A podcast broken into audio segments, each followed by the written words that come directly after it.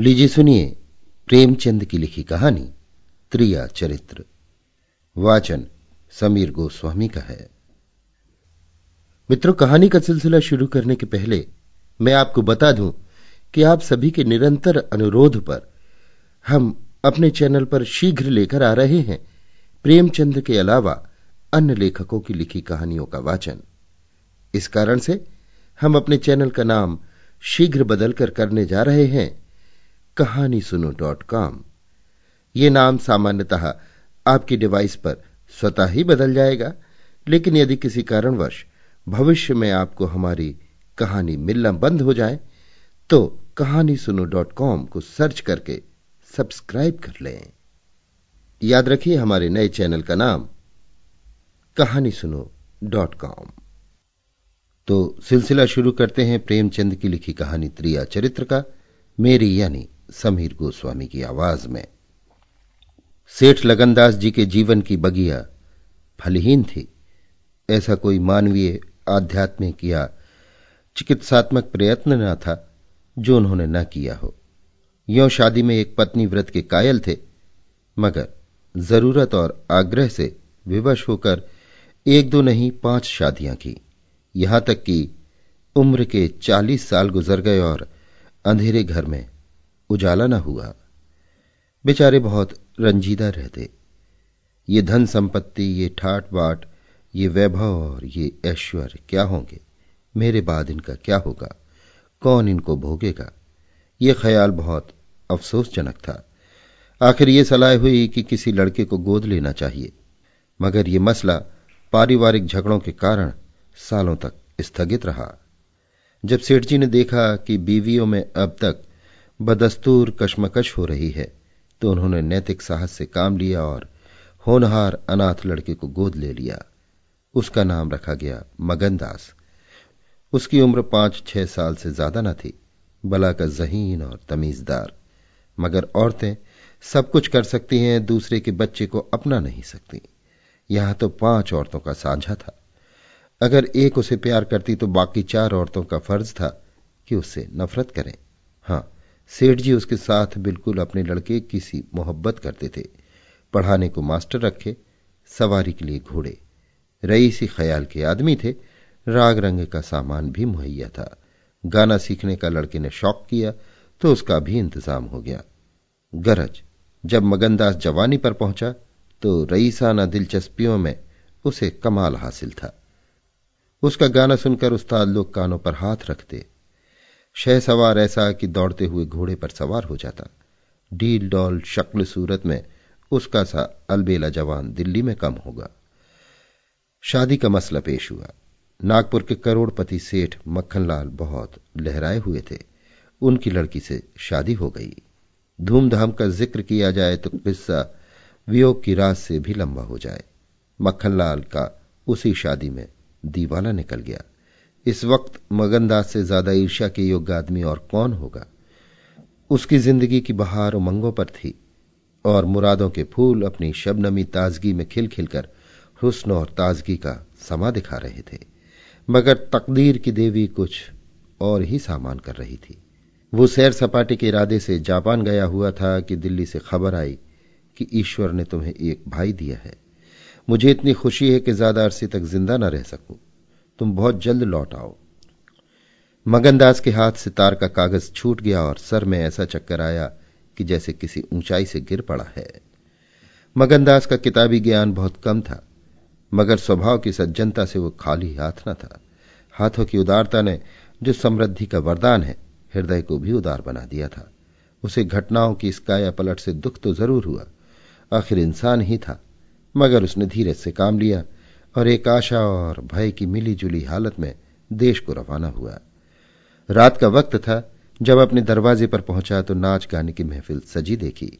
उसके कदम आगे न बढ़े, लौट पड़ा और एक दुकान के चबूतरे पर बैठकर सोचने लगा कि अब क्या करना चाहिए। इतना तो उसे यकीन था कि सेठ जी उसके साथ भी भलमनसी और मोहब्बत से पेश आएँगे, बल्कि शायद अब और भी कृपा करने लगे। सिठानियाँ भी अब उसके साथ गैरों का सा बर्ताव न करेंगी। मुमकिन है मझली बहू, जो इस बच्चे की खुशनसीब माँ थी, उससे दूर दूर रहे, मगर बाकी चारों सेठानियों की तरफ़ से सेवा सत्कार में कोई शक नहीं था। उसकी डाह से वो फ़ायदा उठा सकता था। ताहम उसके स्वाभिमान ने गवारा न किया कि जिस घर में मालिक की हैसियत से रहता था, उसी घर में अब एक आश्रित की हैसियत से ज़िंदगी बसर करे। उसने फैसला कर लिया कि अब यहाँ रहना ना मुनासिब है, ना मसलहत। मगर जाऊँ कहाँ? ना कोई ऐसा फन सीखा, ना कोई ऐसा इल्म हासिल किया जिससे रोजी कमाने की सूरत पैदा होती। रईसाना दिलचस्पियाँ उसी वक्त तक कद्र की निगाह से देखी जाती हैं, जब तक कि वे रईसों के आभूषण रहें। जीविका बनकर वे सम्मान के पद से गिर जाती हैं। अपनी रोजी हासिल करना तो उसके लिए कोई ऐसा मुश्किल काम न था किसी सेठ साहूकार के यहाँ मुनीम बन सकता था, किसी कारखाने की तरफ़ से एजेंट हो सकता था, मगर उसके कंधे पर एक भारी जुआ रखा हुआ था। उसे क्या करे? एक बड़े सेठ की लड़की, जिसने लाड़ प्यार में परवरिश पाई, उससे ये कंगाली की तकलीफें क्यों कर झेली जाएँगी? क्या मक्खनलाल की लाड़ली बेटी एक ऐसे आदमी के साथ रहना पसंद करेगी जिसे रात की रोटी का भी ठिकाना नहीं? मगर इस फ़िक्र में अपनी जान क्यों खपाऊं? मैंने अपनी मर्ज़ी से शादी नहीं की। मैं बराबर इनकार करता रहा। सेठ जी ने ज़बरदस्ती मेरे पैरों में बेड़ी डाली है। अब वही इसके जिम्मेदार हैं। मुझसे कोई वास्ता नहीं। लेकिन जब उसने दोबारा ठंडे दिल से इस मसले पर गौर किया तो बचाव की कोई सूरत नज़र न आई। आखिरकार उसने ये फैसला किया कि पहले नागपुर चलूँ, जरा उन महारानी के तौर तरीके को देखूँ, बाहर ही बाहर उनके स्वभाव की मिजाज की जाँच करूँ। उस वक्त तय करूँगा कि मुझे क्या करना चाहिए। अगर रईसी की भी उनके दिमाग से निकल गई है और मेरे साथ रूखी रोटियाँ खाना उन्हें मंजूर है तो इससे अच्छा फिर और क्या? और अगर वो अमीरी ठाट बाट के हाथों बिकी हुई है तो मेरे लिए रास्ता साफ़ है। फिर मैं हूँ और दुनिया का गम। ऐसी जगह जाऊँ जहाँ किसी परिचित की सूरत सपने में भी न दिखाई दे। गरीबी की जिल्लत नहीं रहती अगर अजनबियों में ज़िंदगी बसर की जाए। ये जानने पहचानने वालों की कनखियाँ और कनबतियाँ हैं जो गरीबी को यंत्रणा बना देती हैं। इस तरह दिल में ज़िंदगी का नक्शा बनाकर मगनदास अपनी मर्दाना हिम्मत के भरोसे पर नागपुर की तरफ़ चला। उस मल्लाह की तरह जो किश्ती और पाल के बगैर नदी की उमड़ती हुई लहरों में अपने को डाल दे। शाम के वक्त सेठ मक्खनलाल के सुंदर बगीचे में सूरज की पीली किरणें मुरझाए हुए फूलों से गले मिलकर विदा हो रही थी। बाग के बीच में एक पक्का कुआ था और एक मोलसरी का पेड़। कुएँ के मुँह पर अंधेरे की नीली सी नकाब थी। पेड़ के सिर पर रोशनी की सुनहरी चादर। इसी पेड़ में एक नौजवान थका मांदा कुएँ पर आया और लोटे से पानी भरकर पीने के बाद जगत पर बैठ गया। मालिन ने पूछा, कहाँ जाओगे? मगनदास ने जवाब दिया कि जाना तो था बहुत दूर, मगर यहीं रात हो गई। यहाँ कहीं ठहरने का ठिकाना मिल जाए। मालिन, चले जाओ सेठ जी की धर्मशाला में। बड़े आराम की जगह है। मगनदास धर्मशाले में तो मुझे ठहरने का कभी संयोग नहीं हुआ। कोई हर्ष ना हो तो यहीं पड़ा रहूँ। यहाँ कोई रात को रहता है? मालिन, भाई मैं यहाँ ठहरने को ना कहूँगी। ये बाई जी की बैठक है। झरोखे में बैठकर सैर किया करती हैं। कहीं देख भाल लें तो मेरे सिर पर एक बाल भी न रहे। मगनदास बाई जी कौन? मालिन, यही सेठ जी की बेटी, इंदिराबाई। मगनदास ये गजरे उन्हीं के लिए बना रही हो क्या? मालिन, हाँ, और सेठ जी के यहाँ है ही कौन? फूलों के गहने बहुत पसंद करती हैं। मगनदास, शौकीन औरत मालूम होती है। मालिन, भाई, यही तो बड़े आदमियों की बातें हैं। वो शौक ना करें तो हमारा तुम्हारा निबाह कैसे हो? और धन है किस लिए? अकेली जान पर दस लौनियाँ हैं। सुना करती थी कि भगवान आदमी का हल भूत जोतता है, वो आँखों देखा। आप ही आप पंखा चलने लगे। आप ही आप सारे घर में दिन का सा उजाला हो जाए। तुम झूठ समझते होगे, मगर मैं आँखों से देखी बात कहती हूँ। उस गर्व की चेतना के साथ जो किसी नादान आदमी के सामने अपनी जानकारी के बयान करने में होता है, बूढ़ी मालिन अपनी सर्वज्ञता का प्रदर्शन करने लगी। मगनदास ने उकसाया, होगा भाई, बड़े आदमी की बातें निराली होती हैं। लक्ष्मी के बस में सब कुछ है, मगर अकेली जान पर दस लौनिया? समझ में नहीं आता। मालिन ने बुढ़ापे के चिड़चिड़ेपन से जवाब दिया, तुम्हारी समझ मोटी हो तो कोई क्या करे? कोई पान लगाती है, कोई पंखा झलती है, कोई कपड़े पहनाती है। दो हज़ार रुपये में तो सेज गाड़ी आई थी। चाहो तो मुँह देख लो, उस पर हवा खाने जाती हैं। एक बंगालिन गाना बजाना सिखाती है, मैम पढ़ाने आती हैं। शास्त्री जी संस्कृत पढ़ाते हैं। कागज़ पर ऐसी मूर्त बनाती हैं कि अब बोली और अब बोली। दिल की रानी है। बेचारी के भाग फूट गए। दिल्ली के सेठ लगनदास के गोद लिए हुए लड़के से ब्याह हुआ था। मगर राम जी की लीला सत्तर बरस के मुर्दे को लड़का दिया। कौन पति आएगा? जब से ये सुनवानी आई है, तब से बहुत उदास रहती हैं। एक दिन रोती थी। मेरे सामने की बात है। बाप ने देख लिया, समझाने लगे। लड़की को बहुत चाहते हैं। सुनती हूँ, दामाद को यहीं बुलाकर रखेंगे। नारायण करे, मेरी रानी दूधो नहाए, पूतो फले। माली मर गया था, उन्होंने आड़ न ली होती तो घर भर के टुकड़े मांगती। मगनदास ने ठंडी सांस ली। बेहतर है, अब यहाँ से अपनी इज़्ज़त आबरू लिए हुए। चल दो, यहाँ मेरा निभाना होगा। इंदिरा, रईस जादी है। तुम इस काबिल नहीं हो कि उसके शौहर बन सको। मालिन से बोला तो धर्मशाले में जाता हूँ। जाने वहाँ खाट वाट मिल जाती है कि नहीं? मगर रात ही तो काटनी है, किसी तरह कट ही जाएगी। रईसों के लिए मखमली गद्दे चाहिए। हम मजदूरों के लिए तो पुआल ही बहुत है। ये कहकर उसने लुटिया उठाई, डंडा संभाला और दर्द भरे दिल से एक तरफ़ चल दिया। उस वक्त इंदिरा अपने झरोखे पर बैठी हुई इन दोनों की बातें सुन रही थी। कैसा संयोग है कि स्त्री को स्वर्ग की सब सिद्धियाँ प्राप्त हैं और उसका पति आवारों की तरह मारा मारा फिर रहा है। उसे रात काटने का ठिकाना नहीं। मगनदास निराश विचारों में डूबा हुआ शहर से बाहर निकल आया और एक सराय में ठहरा, जो सिर्फ़ इसलिए मशहूर थी कि वहाँ शराब की एक दुकान थी। यहाँ आसपास से मजदूर लोग आकर अपने दुख को भुलाया करते थे। जो भूले भटके मुसाफिर यहाँ ठहरते, उन्हें होशियारी और चौकसी का व्यवहारिक पाठ मिल जाता था। मगनदास थका मांदा ही एक पेड़ के नीचे चादर बिछाकर सो रहा और जब सुबह को नींद खुली तो उसे किसी पीर औलिया के ज्ञान की सजीव दीक्षा का चमत्कार दिखाई पड़ा, जिसकी पहली मंजिल वैराग्य है। उसकी छोटी सी पोटली जिसमें दो एक कपड़े और थोड़ा सा रास्ते का खाना और लुटिया डोर बंधी हुई थी, गायब हो गई।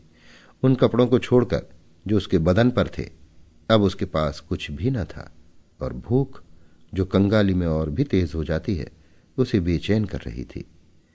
मगर दृढ़ स्वभाव का आदमी था, उसने किस्मत का रोना न रोया। किसी तरह गुजर करने की तदबीरें सोचने लगा। लिखने और गणित में उसे अच्छा अभ्यास था, मगर इस हैसियत में उससे फ़ायदा उठाना असंभव था। उसने संगीत का बहुत अभ्यास किया था। किसी रसिक रईस के दरबार में उसकी कद्र हो सकती थी, मगर उसके पुरुषोचित अभिमान ने इस पेशे को अख्तियार करने की इजाज़त न दी। हाँ, वो आला दर्जे का घुड़सवार था, और ये फन मज़े में पूरी शान के साथ उसकी रोजी का साधन बन सकता था। ये पक्का इरादा करके उसने हिम्मत से कदम आगे बढ़ाए। ऊपर से देखने पर यह बात यकीन के काबिल नहीं मालूम होती, मगर वो अपना बोझ हल्का हो जाने पर इस वक्त बहुत उदास नहीं था। मर्दाना हिम्मत का आदमी ऐसी मुसीबतों को उसी निगाह से देखता है, जिसमें एक होशियार विद्यार्थी परीक्षा के प्रश्नों को देखता है। उसे अपनी हिम्मत आजमाने का एक मुश्किल से जूझने का मौका मिल जाता है। उसकी हिम्मत अनजाने ही मज़बूत हो जाती है। अक्सर ऐसे मार्के मर्दाना हौसलों के लिए प्रेरणा का काम देते हैं। मगनदास इस जोश से कदम बढ़ाता चला जाता था कि जैसे कामयाबी की मंजिल सामने नज़र आ रही है। मगर शायद वहाँ घोड़ों ने शरारत और बिगड़ेलपन से तौबा कर ली थी, या वे स्वाभाविक रूप से बहुत मज़े में धीमे धीमे चलने वाले थे। वो जिस गाँव में जाता निराशा को उकसाने वाला जवाब पाता, आखिरकार शाम के वक्त जब सूरज अपनी आखिरी मंजिल पर जा पहुँचा था, उसकी कठिन मंजिल तमाम हुई। नागर घाट के ठाकुर अटल सिंह ने उसकी चिंता को समाप्त किया। ये एक बड़ा गाँव था, पक्के मकान बहुत थे, मगर उनमें प्रेतात्माएँ आबाद थी। कई साल पहले प्लेग ने आबादी के एक बड़े हिस्से को इस क्षणभंगुर संसार से उठाकर स्वर्ग में पहुँचा दिया था। इस वक्त प्लेग के बचे खुचे वे लोग, गाँव के नौजवान और शौकीन जमींदार साहब और हल्के के कारगुजार और रौबीले थानेदार साहब थे। उनकी मिलीजुली कोशिशों से गाँव में सतयुग का राज था। धन दौलत को लोग जान का आजाब समझते थे। उसे गुनाह की तरह छुपाते थे। घर घर में रुपए रहते हुए लोग कर्ज ले लेकर खाते और फटे हाल रहते थे। इसी में निबाह था। काजल की कोठरी थी। सफ़ेद कपड़े पहनना उन पर धब्बा लगाना था। हुकूमत और ज़बरदस्ती का बाज़ार गर्म था। अहीरों को यहाँ आंजन के लिए भी दूध न था। थाने में दूध की नदी बहती थी। मवेशी खाने के मुहर्रेर दूध की कुल्लियाँ करते थे। इसी अंधेर नगरी को मगनदास ने अपना घर बनाया। ठाकुर साहब ने असाधारण उदारता से काम लेकर उसे रहने के लिए एक मकान भी दे दिया, जो केवल बहुत व्यापक अर्थों में मकान कहा जा सकता था। इसी झोपड़ी में वो एक हफ़्ते से ज़िंदगी के दिन काट रहा है। उसका चेहरा जर्द है और कपड़े मेले हो रहे हैं। मगर अब ऐसा मालूम होता है कि उसमें अब इन बातों की अनुभूति ही नहीं रही। ज़िंदा है मगर ज़िंदगी रुखसत हो गई है। हिम्मत और हौसला मुश्किल को आसान कर सकते हैं, आंधी और तूफ़ान से बचा सकते हैं, मगर चेहरे को खिला सकना उनके सामर्थ्य से बाहर है। टूटी हुई नाव पर बैठकर मल्हार गाना हिम्मत का काम नहीं, हिमाकत का काम है। एक रोज जब शाम के वक्त वो अंधेरे में खाट पर पड़ा हुआ था एक औरत उसके दरवाजे पर आकर भीख मांगने लगी। मगनदास को आवाज़ परिचित जान पड़ी। बाहर आकर देखा तो वही चंपा मालिन थी। कपड़े तार तार मुसीबत की रोती हुई तस्वीर। बोला, मालिन, तुम्हारी ये क्या हालत है? मुझे पहचानती हो? मालिन ने चौंक कर देखा और पहचान गई। रोकर बोली, बेटा, अब बताओ मेरा कहाँ ठिकाना लगे? तुमने मेरा बना बनाया घर उजाड़ दिया। ना उस दिन तुमसे बात करती, ना मुझे ये विपत पड़ती। बाई ने तुम्हें बैठे देख लिया। बातें भी सुनी। सुबह होती ही मुझे बुलाया और बरस पड़ी। नाक कटवा लूँगी, मुँह में काली लखवा दूँगी, चुड़ैल कुटनी। तू मेरी बात किसी गैर आदमी से क्यों चलाए? तू दूसरों से मेरी चर्चा करे। वो क्या तेरा दामाद था, जो तू उसे मेरा दुखड़ा रोती थी? जो कुछ मुँह में आया, बकती रही, मुझसे भी न सहा रानी रूठेंगी, अपना सुहाग लेंगी। बोली भाई जी मुझसे कसूर हुआ है, लेकिन अब जाती हूँ। छींकते नाक कटती है तो मेरा निबाह यहाँ ना होगा। ईश्वर ने मुँह दिया है तो आहार भी देगा। चार घर से मांगूँगी तो मेरे पेट को हो जाएगा। उस छोकरी ने मुझे खड़े खड़े निकलवा दिया। बताओ, मैंने तुमसे कौन सी शिकायत की थी? उसकी क्या चर्चा की थी? मैं तो उसका बखान कर रही थी। मगर बड़े आदमियों का गुस्सा भी बड़ा होता है। अब बताओ मैं किसकी होकर रहूँ? आठ दिन इसी तरह टुकड़े मांगते हो गए। एक भतीजी उन्हीं के यहाँ लौंडियों में नौकर थी, उसी दिन उसे भी निकाल दिया तुम्हारी बदौलत जो कभी न किया था, वो करना पड़ा। तुम्हें कहाँ का दोष लगाऊँ? किस्मत में जो कुछ लिखा था, देखना पड़ा। मगनदास सन्नाटे में था। आह, मिजाज का ये हाल है, ये घमंड, ये शान। मालिन को इत्मीनान दिलाया, उसके पास अगर दौलत होती तो उसे माला माल कर देता। सेठ मक्खनलाल की बेटी को भी मालूम हो जाता कि रोजी की कुंजी उसी के हाथ में नहीं है। बोला, तुम फ़िक्र न करो, मेरे घर में आराम से रहो। अकेले मेरा जी भी नहीं लगता। सच कहो तो मुझे तुम्हारी तरह एक औरत की तलाश थी। अच्छा हुआ जो तुम आ गई। मालिन ने आंचल फैलाकर असीम दिया, बेटा तुम झुक झुक जी बड़ी उम्र हो। यहाँ कोई घर मिले तो मुझे दिलवा दो। मैं यहीं रहूँगी तो मेरी भतीजी कहाँ जाएगी? वो बेचारी शहर में किसके आश्रय रहेगी? मगनलाल के खून में जोश आया। उसके स्वाभिमान को चोट लगी। उन पर यह आफत मेरी लाई हुई है। उनकी इस आवारा गर्दी का जिम्मेदार मैं हूँ। बोला, कोई हर्ज ना हो तो उसे भी यहीं ले आओ। मैं दिन को यहाँ बहुत कम रहता हूँ। रात को बाहर चारपाई डालकर पड़ रहा करूँगा। मेरी वजह से तुम लोगों को कोई तकलीफ़ ना होगी। यहाँ दूसरा मकान मिलना मुश्किल है। यही झोपड़ा बड़ी मुश्किलों से मिला है। यह अंधेर नगरी है। जब तुम्हारा सुबीता कहीं लग जाए तो चली जाना। मगनदास को क्या मालूम था कि हज़रत इश्क उसकी जबान पर बैठे हुए उससे ये बात कहला रहे हैं। क्या ये ठीक है कि इश्क पहले माशूक के दिल में पैदा होता है? नागपुर इस गाँव से बीस मील की दूरी पर था। चंपा उसी दिन चली गई और तीसरे दिन रंभा के साथ लौट आई। ये उसकी भतीजी का नाम था। उसके आने से झोपड़े में जान सी पड़ गई। मगनदास के दिमाग में मालिन की लड़की की जो तस्वीर थी, उसका रंभा से कोई मेल न था। वो सौंदर्य नाम की चीज़ का अनुभवी जौहरी था, मगर ऐसी सूरत, जिस पर जवानी की ऐसी मस्ती और दिल का चैन छीन लेने वाला ऐसा आकर्षण हो, उसने पहले कभी नहीं देखा था। उसकी जवानी का चाँद अपनी सुनहरी और गंभीर शान के साथ चमक रहा था। सुबह का वक्त था, मगनदास दरवाजे पर पड़ा ठंडी ठंडी हवा का मज़ा उठा रहा था। रंभा सिर पर खड़ा रखे, पानी भरने को निकली। मगन दास ने उसे देखा और एक लंबी सांस खींचकर उठ बैठा। चेहरा मोहरा बहुत ही मोहक, ताजे फूल की तरह खिला हुआ चेहरा, आँखों में गंभीर सरलता। मगनदास को उसने भी देखा। चेहरे पर लाज की लाली दौड़ गई। प्रेम ने पहला वार किया। मगनदास सोचने लगा, क्या तकदीर यहाँ कोई और गुल खिलाने वाली है? क्या दिल मुझे यहाँ भी चैन न लेने देगा? रंभा, तू यहाँ नहाक आई। नहा के गरीब का खून तेरे सर पर होगा। मैं तो अब तेरे हाथ हो बिक चुका, मगर क्या तू भी मेरी हो सकती है? लेकिन नहीं, इतनी जल्दबाजी ठीक नहीं। दिल का सौदा सोच समझकर करना चाहिए। तुमको अभी जब्त करना होगा। रंभा सुंदरी है, मगर झूठे मोती की आब और ताब उसे सच्चा नहीं बना सकती। तुम्हें क्या खबर कि उस भोली लड़की के कान प्रेम के शब्द से परिचित नहीं हो चुके हैं?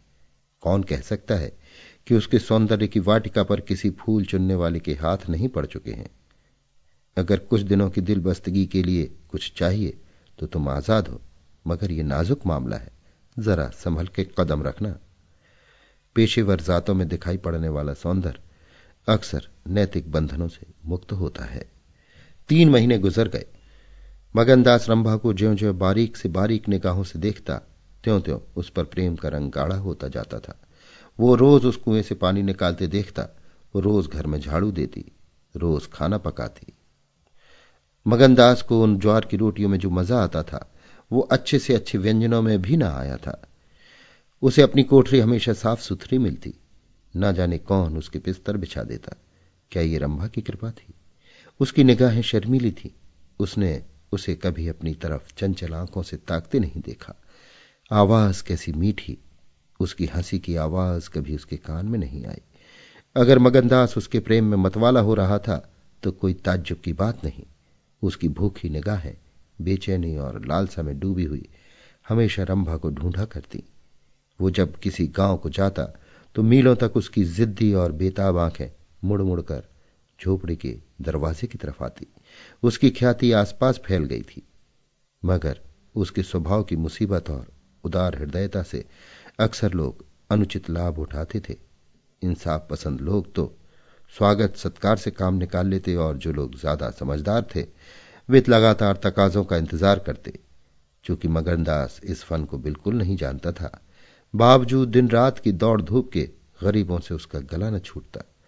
जब वो रंभा को चक्की पीसते हुए देखता तो गेहूँ के साथ उसका दिल भी पिस जाता था। वो कुएँ से पानी निकालती तो उसका कलेजा निकल आता। जब वो पड़ोस की औरत के कपड़े सीती तो कपड़ों के साथ मगनदास का दिल छिद जाता। मगर कुछ बस था न काबू। मगनदास की हृदय भेदी दृष्टि को, इसमें तो कोई संदेह नहीं था कि उसके प्रेम का आकर्षण बिल्कुल बेअसर नहीं है। वरना रंभा की उन वफा से भरी हुई खातिरदारियों की तुक कैसा बिठाता। वफा ही वो जादू है, रूप के गर्व का सिर नीचा कर सकता है। मगर प्रेमिका के दिल में बैठने का मादा उसमें बहुत कम था।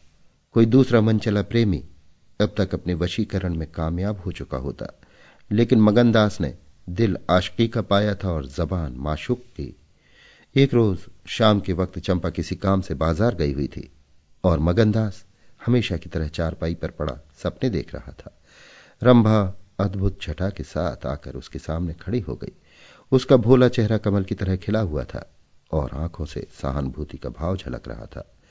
मगनदास ने उसकी तरफ़ पहले आश्चर्य और फिर प्रेम की निगाहों से देखा और दिल पर ज़ोर डालकर बोला, आओ रंभा, तुम्हें देखने को बहुत दिनों से आँखें तरस रही थी रंभा ने भोलेपन से कहा, मैं यहाँ ना आती तो तुम मुझसे कभी ना बोलते मगनदास का हौसला बढ़ा, बोला, बिना मर्ज़ी पाए तो कुत्ता भी नहीं आता रंभा मुस्कुराई कली खिल गई, मैं तो आप ही चली आई।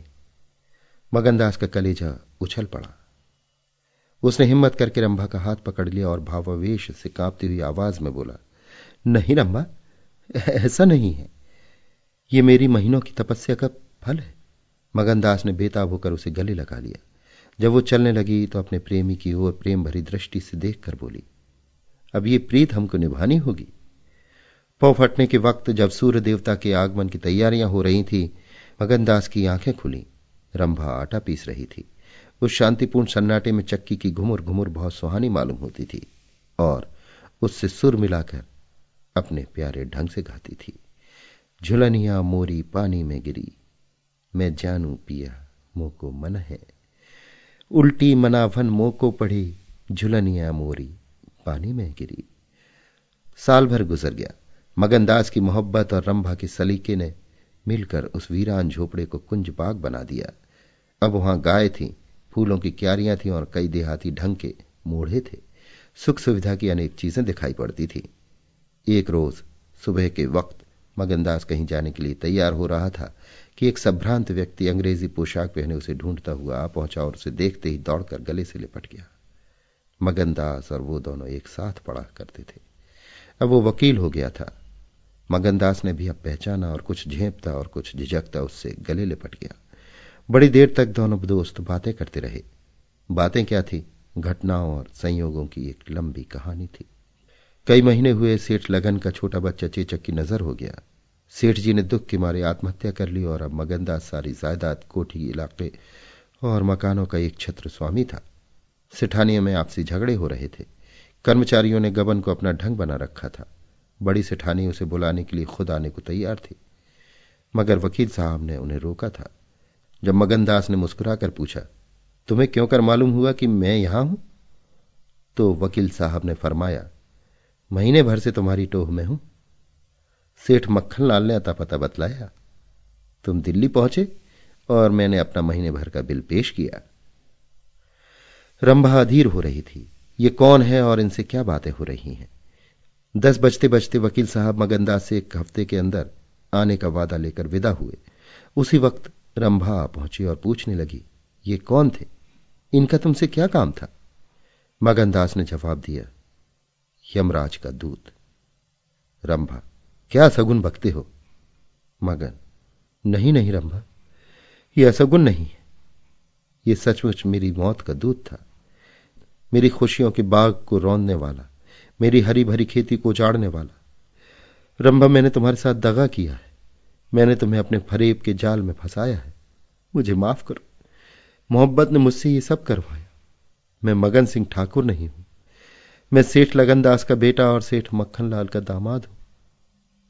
मगनदास को डर था कि रंभा ये सुनते ही चौंक पड़ेगी और शायद उसे जालिम दगाबाज कहने लगे। मगर उसका ख्याल गलत निकला। रंभा ने आँखों में आँसू भरकर सिर्फ़ इतना कहा तो क्या तुम मुझे छोड़कर चले जाओगे? मगनदास ने उसे गले लगाकर कहा हाँ रंभा। क्यों? मगन इसलिए कि इंद्रा बहुत होशियार सुंदर और धनी है रंभा। मैं तुम्हें न छोड़ूँगी। कभी इंदिरा की लौंडी थी अब उनकी सौत बनूँगी। तुम जितनी मेरी मोहब्बत करोगे उतनी इंदिरा की तो ना करोगे। क्यों? मगनदास इस भोलेपन पर मतवाला हो गया मुस्कुराकर बोला अब इंदिरा तुम्हारी लौंडी बनेगी। मगर सुनता हूँ वो बहुत सुंदर है। कहीं मैं उसकी सूरत पर लुभा ना जाऊँ। मर्दों का हाल तुम नहीं जानती। मुझे अपने ही से डर लगता है। रंभा ने विश्वास भरी आँखों से देखकर कहा, क्या तुम भी ऐसा करोगे? जो जी में आए करना। मैं तुम्हें ना छोड़ूँगी। इंदिरा रानी बने, मैं लौंडी हूँगी। पर इतने पर भी मुझे छोड़ दोगे? मगनदास की आँखें डबडबा गई। बोला, प्यारी, मैंने फैसला कर लिया है। कि दिल्ली न जाऊँगा। ये तो मैं कहने ही ना पाया कि सेठ जी का स्वर्गवास हो गया। बच्चा उनसे पहले ही चल बसा था। अफसोस, सेठ जी के आखिरी दर्शन भी ना कर सका। अपना बाप भी इतनी मोहब्बत नहीं कर सकता। उन्होंने मुझे अपना वारिस बनाया है। वकील साहब कहते थे कि सिठानियों में अनबन है। नौकर चाकर लूटमार मचा रहे हैं। वहाँ का ये हाल है और मेरा दिल वहाँ जाने पर राज़ी नहीं होता। दिल तो यहाँ है, वहाँ कौन जाए? रंभा जरा देर तक सोचती रही, फिर बोली तो मैं तुम्हें छोड़ दूँगी। इतने दिन तुम्हारे साथ रही। ज़िंदगी का सुख लूटा। अब जब तक जीऊँगी, इस सुख का ध्यान करती रहूँगी। मगर तुम मुझे भूल तो ना जाओगे। साल में एक बार देख लिया करना, और इसी झोपड़े में। मगनदास ने बहुत रोका, मगर आँसू न रुक सके। बोले, रंभा, ये बातें ना कर। कलेजा बैठा जाता है। मैं तुम्हें छोड़ नहीं सकता। इसलिए नहीं कि तुम्हारे ऊपर कोई एहसान है। तुम्हारी खातिर नहीं, अपनी खातिर वो शांति, वो प्रेम, वो आनंद जो मुझे यहाँ मिलता है, और कहीं नहीं मिल सकता। खुशी के साथ ज़िंदगी बसर हो। यही मनुष्य के जीवन का लक्ष्य है। मुझे ईश्वर ने यह खुशी यहाँ दे रखी है तो मैं उसे क्यों छोड़ू? धन दौलत को मेरा सलाम है। मुझे उसकी हवस नहीं है। रंबा फिर गंभीर स्वर में बोली मैं तुम्हारे पाँव की बेड़ी न बनूँगी। चाहे तुम अभी मुझे ना छोड़ो, लेकिन थोड़े दिनों में तुम्हारी ये मोहब्बत न रहेगी। मगनदास को कोड़ा लगा, जोश से बोला, तुम्हारे सिवा इस दिल में अब कोई और जगह नहीं पा सकता। रात ज़्यादा आ गई थी, अष्टमी का चाँद सोने जा चुका था। दोपहर के कमल की तरह साफ़ आसमान में तारे खिले हुए थे। किसी खेत के रखवाले की बांसुरी की आवाज़, जिसे दूरी ने तासीर सन्नाटे सुरीलेपन और अंधेरे ने आत्मिकता का आकर्षण दे दिया था।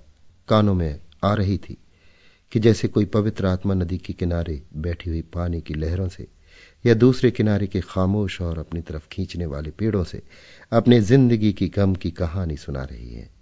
मगनदास सो गया, मगर रंभा की आँखों में नींद न आई। सुबह हुई तो मगनदास उठा और रंभा को पुकारने लगा, मगर रंभा रात ही को अपनी चाची के साथ वहाँ से कहीं चली गई। मगनदास को उस मकान के दरो दीवार पर एक हसरत सी छाई हुई मालूम हुई कि जैसे घर की जान निकल गई हो। वो घबरा कर उस कोठरी में गया जहाँ रंभा रोज चक्की पीसती थी। मगर अफसोस, आज चक्की एकदम निश्चल थी। फिर वो कुएँ की तरफ़ दौड़ा गया। लेकिन ऐसा मालूम हुआ कि कुएँ ने उसे निकल जाने के लिए अपना मुँह खोल दिया है। तब वो बच्चों की तरह चीख उठा, रोता हुआ फिर उसी झोपड़ी में आया, जहाँ कल रात तक प्रेम का वास था। मगर आह उस वक्त वो शोक का घर बना हुआ था। जब जरा आँसू थमे तो उसने घर में चारों तरफ़ निगाह दौड़ाई। रंभा की साड़ी अरगनी पर पड़ी हुई थी। एक पिटारी में वो कंगन रखा हुआ था जो मगनदास ने उसे दिया था। बर्तन सब रखे हुए थे साफ़ और सुथरे। मगनदास सोचने लगा, रंभा, तूने रात को कहा था मैं तुम्हें छोड़ दूँगी। क्या तूने वो बात दिल से कही थी? मैंने तो समझा था तू दिल लगी कर रही है। नहीं तो तुझे कलेजे में छिपा लेता। मैं तो तेरे लिए सब कुछ छोड़े बैठा था। तेरा प्रेम मेरे लिए सब कुछ था। आह, मैं यो बेचैन हूँ। क्या तू बेचैन नहीं है? हाय, तू रो रही है। मुझे यकीन है कि तू अब भी लौट आएगी। फिर सजीव कल्पनाओं का एक जमघट उसके सामने आया। वो नाजुक अदाएँ, वो मतवाली आँखें, वो भोली भाली बातें, वो अपने को भूली हुई सी मेहरबानियाँ, वो जीवनदायी मुस्कान, वो आशक्यों जैसी दिलजोइयाँ, वो प्रेम का नाश, वो हमेशा खिला रहने वाला चेहरा वो लचक लचक कर कुएँ से पानी लाना, वो इंतज़ार की सूरत। वो मस्ती से भरी हुई बेचैनी। ये सब तस्वीरें उसकी निगाहों के सामने हमरतनाक बेताबी के साथ फिरने लगी। मगनदास ने एक ठंडी सांस ली और आँसू और दर्द की उमड़ती हुई नदी को मर्दाना जब्त से रोक कर उठ खड़ा हुआ। नागपुर जाने का पक्का फैसला हो गया। तकिए के नीचे से संदूक की कुंजी उठाई तो कागज़ का एक टुकड़ा निकल आया। ये रंभा की विदा की चिट्ठी थी। प्यारे मैं बहुत रो रही हूँ। मेरे पैर नहीं उठते, मगर मेरा जाना ज़रूरी है। तुम्हें जगाऊँगी तो तुम जाने न दोगे। आह, कैसे जाऊँ? अपने प्यारे पति को कैसे छोड़ू? किस्मत मुझसे ये आनंद का घर छुड़वा रही है। मुझे बेवफा ना कहना, मैं तुमसे फिर कभी मिलूँगी। मैं जानती हूँ कि तुमने मेरे लिए सब कुछ त्याग दिया है, मगर तुम्हारे लिए ज़िंदगी में बहुत कुछ उम्मीदें हैं। मैं अपनी मोहब्बत की धुन में तुम्हें उन उम्मीदों से क्यों दूर रखूँ? अब तुमसे जुदा होती। मेरी सुध मत भूलना। मैं तुम्हें हमेशा याद रखूँगी। ये आनंद के दिन कभी ना भूलेंगे। क्या तुम मुझे भूल सकोगे? तुम्हारी प्यारी। रंभा। मगनदास को दिल्ली आए हुए तीन महीने गुजर चुके हैं। इस बीच उसे सबसे बड़ा जो निजी अनुभव हुआ, वो ये था कि रोजी की फ़िक्र और धंधों की बहुतायत से उमड़ती हुई भावनाओं का ज़ोर कम किया जा सकता है। डेढ़ साल पहले का बेफिक्र नौजवान अब एक मजदार और सूझबूझ रखने वाला आदमी बन गया था। सागर घाट के उस कुछ दिनों के रहने से उसे रियाया की इन तकलीफों का निजी ज्ञान हो गया था, जो कारिंदों और मुख्तारों की सख्तियों की बदौलत उन्हें उठानी पड़ती हैं। उसने उसे रियायत के इंतज़ाम में बहुत मदद की और गो कर्मचारी दबी जबान से उसकी शिकायत करते थे। और अपनी किस्मतों और जमाने की उलटफेर को कोसते थे, मगर रियाया खुश थी। हाँ जब वो सब धंधों से फुर्सत पाता तो एक भोली भाली सूरत वाली लड़की उसके ख्याल के पहलू में आ बैठती और थोड़ी देर के लिए सागर घाट का वो हरा भरा झोपड़ा और उसकी मस्तियाँ आँखों के सामने आ जाती। सारी बातें एक सुहाने पल की तरह याद आ आकर उसके दिल को महसूसने लगती, लेकिन कभी कभी खुद ब खुद उसका ख्याल इंदिरा की तरफ़ भी जा पहुँचता। गो उसके दिल में रंभा की वही जगह थी, मगर किसी तरह उसमें इंदिरा के लिए भी एक कोना निकल आया था। जिन हालातों और आफतों ने उसे इंदिरा से बेजार कर दिया था, वह अब रुखसत हो गई थी। अब उसे इंदिरा से कुछ हमदर्दी हो गई। अगर उसके मिजाज में घमंड है, हुकूमत है, तकल्लुफ है, शान है तो ये उसका कसूर नहीं। ये रईस जादों की आम कमजोरियाँ हैं, यही उनकी शिक्षा है। वे बिल्कुल बेबस और मजबूर हैं। इन बदते हुए और संतुलित भावों के साथ, जहाँ वो बेचैनी के साथ रंभा की याद को ताज़ा किया करता था, वहाँ इंदिरा का स्वागत करने और उसे अपने दिल में जगह देने के लिए तैयार था। वो दिन दूर नहीं था, जब उसे उस आजमाइश का सामना करना पड़ेगा। उसके कई आत्मीय अमीराना शान शौकत के साथ इंदिरा को विदा कराने के लिए नागपुर गए हुए थे। मगनदास की तबीयत आज तरह तरह के भावों के कारण, जिनमें प्रतीक्षा और मिलन की उत्कंठा विशेष थी उचाट सी हो रही थी। जब कोई नौकर आता तो वो संभल बैठता कि शायद इंदिरा आ पहुँची। आखिर शाम के वक्त जब दिन और रात गले मिल रहे थे, जनान खाने में ज़ोर शोर के गाने की आवाजों ने बहू के पहुँचने की सूचना दी। सुहाग की सुहानी रात थी। दस बज गए थे। खुले हुए हवादार सहन में चांदनी छिटकी हुई थी। वो चांदनी जिसमें नशा है, आरज़ू है और खिंचाव है। गमलों में खिले हुए गुलाब और चंपा के फूल चाँद की सुनहरी रोशनी में ज़्यादा गंभीर और खामोश नज़र आते थे। मगनदास इंदिरा से मिलने के लिए चला। उसके दिल में लालसाएँ ज़रूर थी, मगर एक पीड़ा भी थी। दर्शन की उत्कंठा थी, मगर प्यास से खाली। मोहब्बत नहीं, प्राणों को खिंचाव था, जो उसे खींचे लिए जाता था। उसके दिल में बैठी हुई रंभा शायद बार बार बाहर निकलने की कोशिश कर रही थी, इसलिए दिल में धड़कन हो रही थी। वो सोने के कमरे के दरवाजे पर पहुँचा। रेशमी पर्दा पड़ा हुआ था। उसने पर्दा उठा दिया, अंदर एक औरत सफ़ेद साड़ी पहने खड़ी थी। हाथ में चंद खूबसूरत चूड़ियों के सिवा उसके बदन पर एक जेवर भी न था। ज्यो ही पर्दा उठा और मगनदास ने अंदर कदम रखा, वो मुस्कुराती हुई उसकी तरफ़ बढ़ी। मगनदास ने उसे देखा और चकित होकर बोला, रंभा! और दोनों प्रेमावेश में लिपट गए। दिल में बैठी हुई रंभा बाहर निकल आई।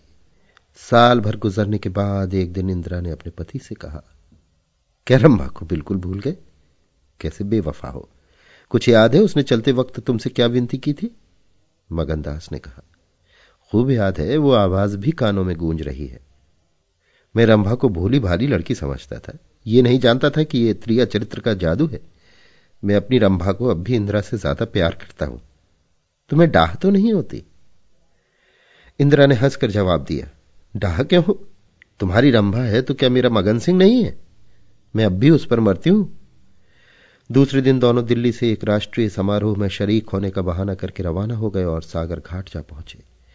वो झोपड़ा, वो मोहब्बत का मंदिर, वो प्रेम भवन, फूल और हरियाली से लहरा रहा था। चंपा मालिन उन्हें वहाँ मिली। गाँव के जमींदार उनसे मिलने के लिए आए।